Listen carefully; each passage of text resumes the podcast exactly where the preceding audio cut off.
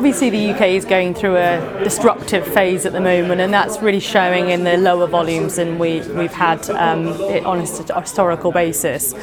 I think there's two pools when it comes to UK investing. You have the investors that are able to look long term, that actually see an opportunity of a shrinking pool of competitors because of the political disruption, and they may want to come and take advantage of that. The other pool is probably still waiting in the wings, nervous to take that decision because they don't quite know what the short-term influx of values and trading environment is going to be like,